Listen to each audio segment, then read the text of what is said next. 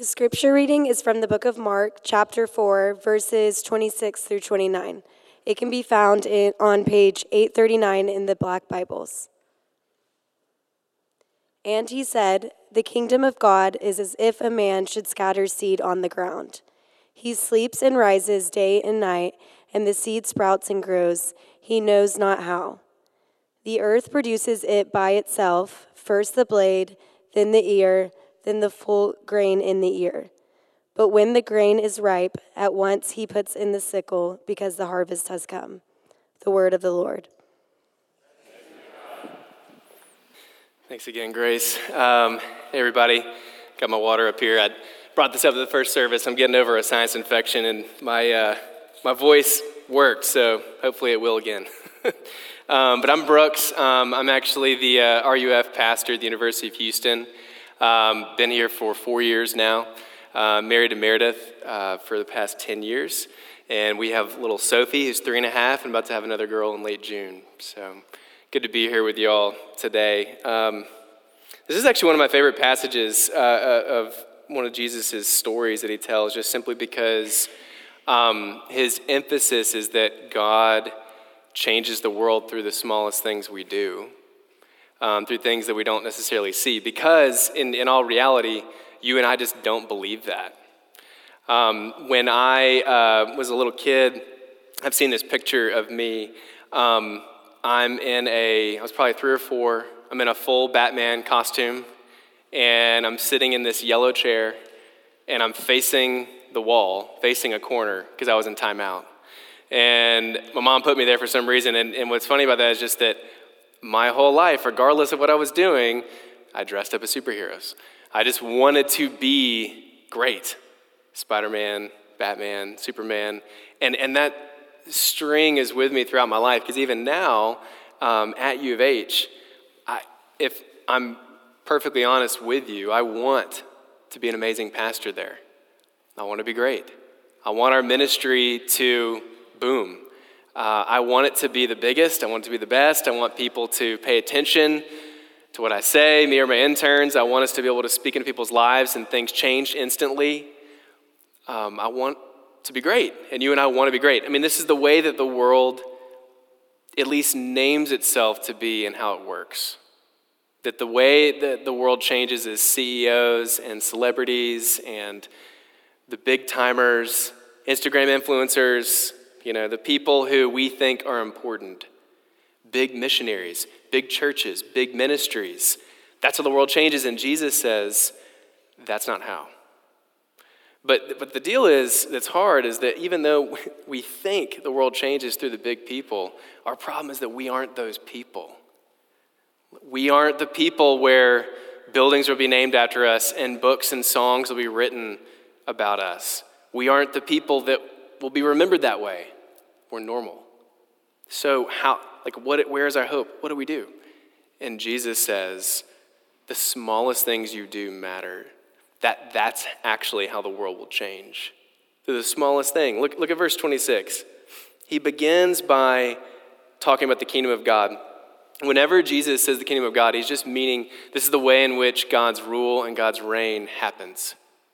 And you would expect all kinds of images he could bring up, but here he starts talking about a farmer, an ordinary farmer doing very simple stuff. He's just scattering seed. And, and it's, it's, it's easy to overlook this, but the farmer's not named, just a normal person. Most of Jesus' listeners either themselves were farmers or worked on farms, or they knew someone that did. This is very plain, very common.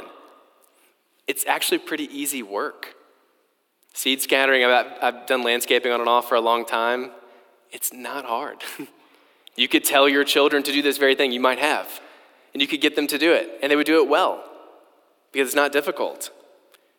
And he says that this farmer does this night and day and goes to sleep and stuff grows. He has no clue how that's happening. Doesn't actually see the growth, doesn't actually know, like, can't make it happen, just sees it happening through the smallest work. And, and honestly, in ways that he would forget about and overlook. So Jesus is saying, you know how God's kingdom actually spreads? It's not through the extraordinary or the flashy, it's through the simple. It's through things that you would never even take notice of. And this is deeply encouraging for Jesus' listeners because all of them were normal people. I mean, they were, they were farmers, they were bankers, they were moms, they were dads, they were uh, children, they were clothing makers, they, you know, they were teachers, they were just average people. And they would struggle to believe that they mattered in God's kingdom. But even if some of his listeners were kind of the elite, the popular, you know, the, the priestly or pastor class, you know, the politicians, philosophers, they still would struggle with the same question.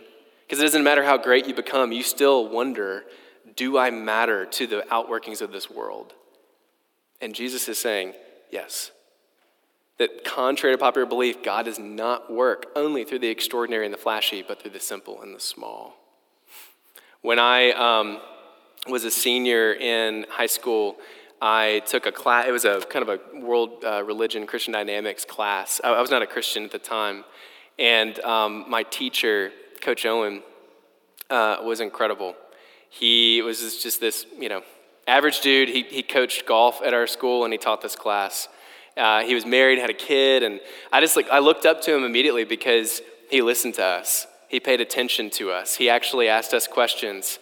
Um, but he was really goofy. He, um, he would you know, bring a boombox and play like random songs for us to listen to, and he would dance and make fun of himself.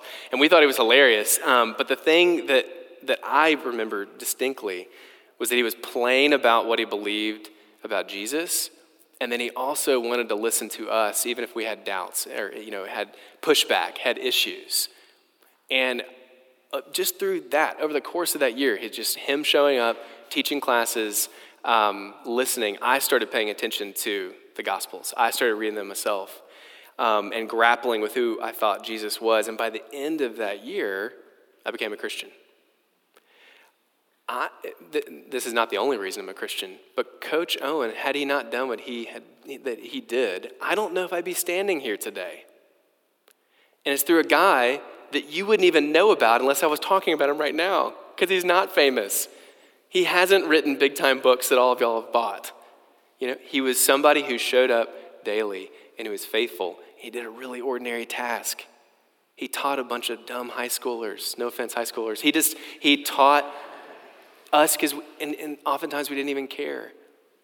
But he did. He loved us and he showed the love of Jesus. And this is exactly the way that Jesus is saying the kingdom spreads through people like him. You know, and the, the, the, the deepest encouragement here is that the lie that you and I have deep in us is, I have to be great. It's a lie. You know, you, you and I, we walk around, we kind of go, okay, God only works through a certain set of people. You know, okay, I, I'm just a kid. I know God only works through adults. He can only do things through adults. Um, I'm married. I know God really only works through single people because they have more time on their hands. Or, you know, you're, you're married and you're like, I just, you know, or you're single and you're like, I just wish that I was married because then I would have someone to partner with and do what God wants me to do. You know, if only I had a different kind of job or a different personality type or a different skill set or a different whatever, then God could really get to work. It, at, at the bare minimum, all we're saying is if only I weren't me, God could do something. And Jesus is saying that's not true. He works through the smallest things you do, the most ordinary. And, and, and what I get caught up in this when um, years ago when we lived in St. Louis, a friend of mine was a youth leader and I was a youth leader. Um, he would travel around and do all these big trips and um, have fun. He would post it on Instagram. And I would look at his Instagram and think, Your life is amazing. what about mine? You know, and we all do this. We all are just wondering, do I have something to offer? And Jesus, basically, through this story, is saying, You do not have to be amazing for God to do amazing things through you. It's a lie to think otherwise. Um, it truly is. And, and what does this mean? This means that the day in, day out things you do utterly transform the world. Because notice he's talking about this farmer scattering seed, and a harvest comes, growth happens. When you and I pray, it's really simple and really small. Something happens in this world. When you, you, you might have you know, passed the peace and shook hands earlier, you might have hugged somebody. When you did that, you proved to them that their existence matters. You know, when you invite someone into your home, when you talk to someone who's hurting, when you forgive someone who's sinned against you, yet again, you're showing them that maybe there's a God who exists that forgives sins. And then, secondly, that they aren't defined by the worst thing that they've done. This is huge. It's small, but it's huge. Jesus is saying, multiply this out. Every single small thing you do changes the world. You know, harvest happens because of this. And this is, Jesus is not telling you me anything that he himself didn't already do.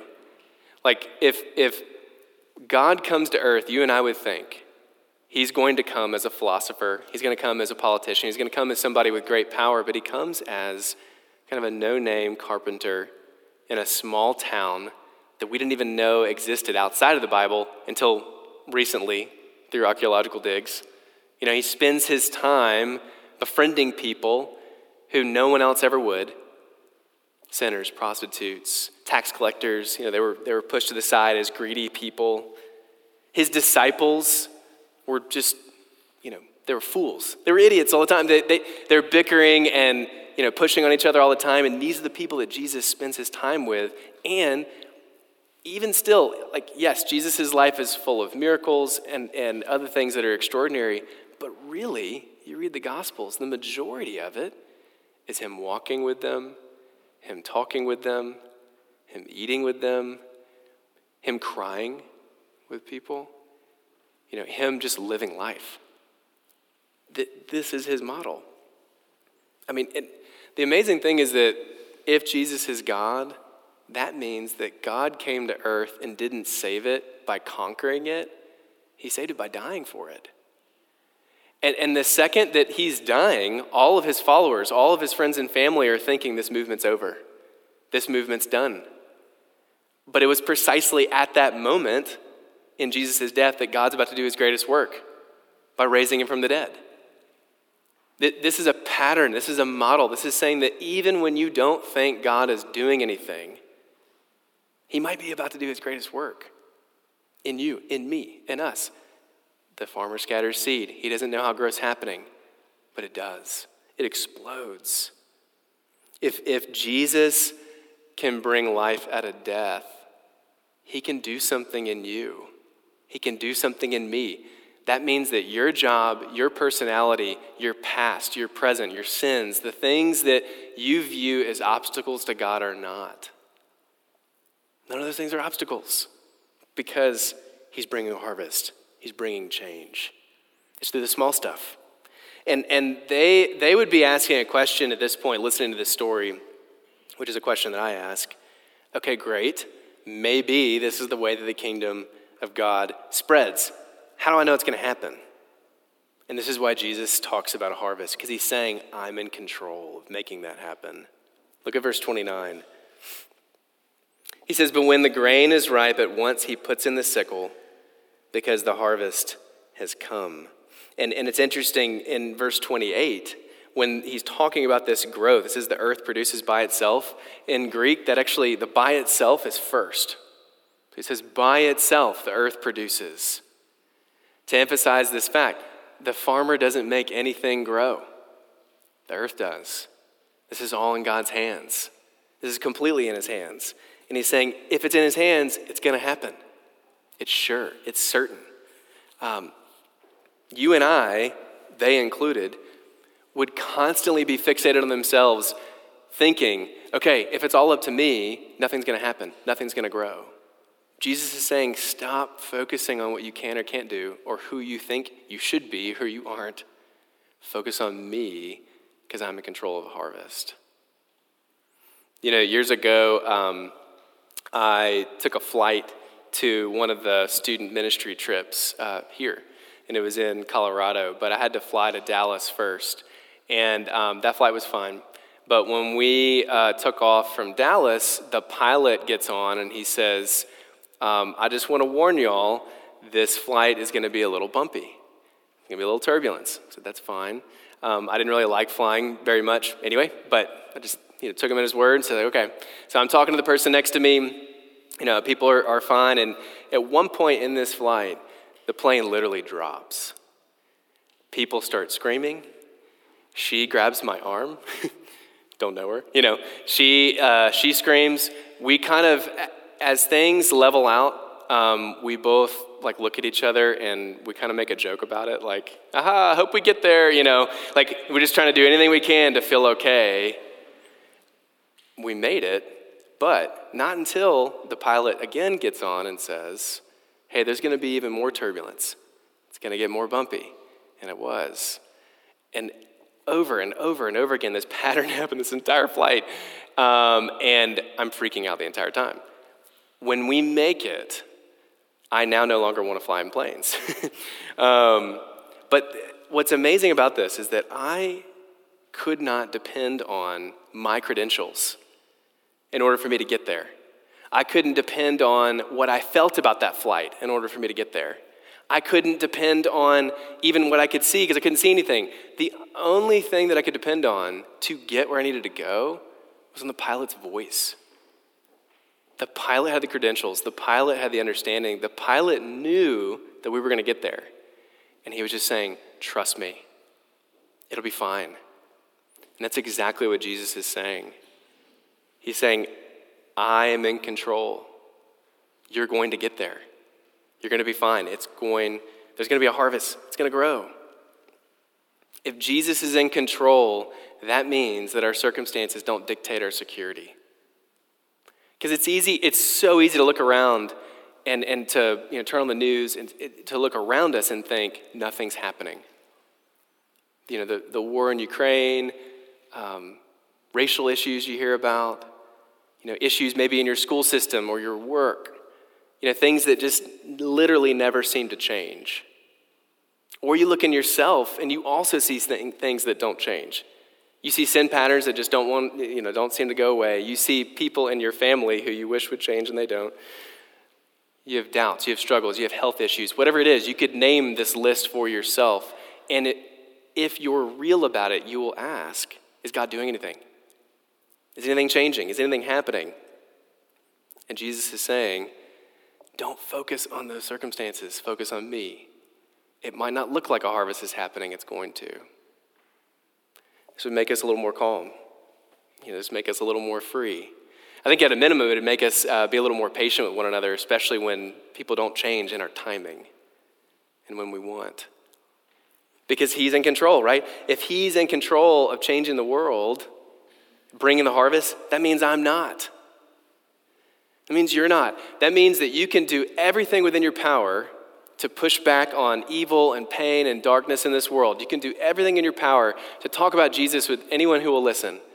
You know, you can, um, you know, raise your kids well. You can do your job well. You can use the gifts that you have to the highest ability. And Jesus is still saying, yeah, but you're not in control of the change or the growth that happens, which should give us freedom to actually go to sleep. I don't know if you noticed that in this story but it's very purposeful, it's intentional on Jesus' part.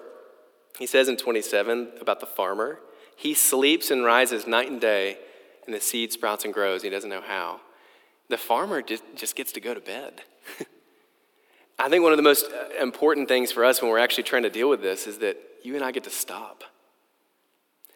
The, the lie that I believe is that God's only working when I'm working. And so that I don't stop, I don't go to sleep. I don't rest. I mean, I think about the, the campus, University of Houston. I mean, it's 44,000 people, a ton of issues, a ton of complexity, a ton of uh, different kinds of people that really just shouldn't even be friends with one another because of their differences. A, a lot of Hindus, a lot of Muslims, a lot of people don't think the same way. And it piles up, and I get overwhelmed because I think, I have to bring a harvest there, but I don't. That's not up to me. You and I can work as hard as possible and then go to bed. And God's still working. What's a little hard about this, though, is that it's encouraging and hard at the same time, is that if He's in control of bringing change, that means that we don't get to dictate when or how He does. I mean, I, we live in Houston. I mean, I hate traffic. I don't know anybody that would raise their hand and say, traffic's amazing, I love it. You know, we hate waiting because people are in our way to get to where we want to go and how we want to get there. We want fast diets. We want fast things to work. We want, we want basically the, the um, we want to put the input in and get the output we want immediately. And apparently that's not how God's working. He's slow. He's taking his time. Sometimes we're like, what are you doing? Jesus is saying a harvest is coming. Why? The harvest that he's talking about already began. And it began what we talked about last week with Easter. It began in his resurrection. It, when Jesus rose from the dead, this is supposed to give you and I some, um, some ground to stand on whenever we're wondering is a harvest going to happen? Because if he rose from the dead, then he can do anything. He can bring life out of death. He can change the unchangeable. He can actually end the breakdown and the loss and the pain and the loneliness that is in all of our lives. That if he can bring life out of death, he can do whatever with you. He can do whatever with me. We don't have to be great. We don't have to be amazing because he is. This is so encouraging for us because we are normal or average. You know, I, years ago, uh, I kind of finally got the courage to go talk to some of the men that live under the bridge, actually right down the street. Um, there's a man named Joe who I spoke with, who uh, he's been there for a long time. He has a, a kind of a unfixable uh, leg injury that prevents him from working, and um, he even has a type of blood cancer. Uh, but Joe was very honest with me when I came up to talk with him. And uh, I went to be able just to meet him, say hello, introduce myself, maybe share something uh, about Jesus with him. But lo and behold, Joe is actually a, a Christian. Uh, and Joe, uh, I asked him, What do y'all need? And he goes, You know, we, we actually just need some food, uh, some like cans. And so I went and got him some. And when I, when I gave it to Joe, uh, I was expecting for him to keep it for himself, but he actually turned around immediately and started handing it out to everybody who is living under that bridge. Um, so he left me. he wandered back, came back to me, and starts talking with me. And he, he says, Hey, Brooks, I actually want to pray for you. Is that okay? I said, Sure. You know, and he said, But before I do, I just want you to know this. He goes, I want you to be encouraged. He goes, I'm probably not going to live as long as you do. But when I die, I'm going to tell, you know, hello from God to you. And also, I'm gonna, I want you to be encouraged because I'm going to be healed. I'm going to be fixed. I'm going to be whole. And all this is going to matter. And he put his hand on my shoulder and he prayed for me.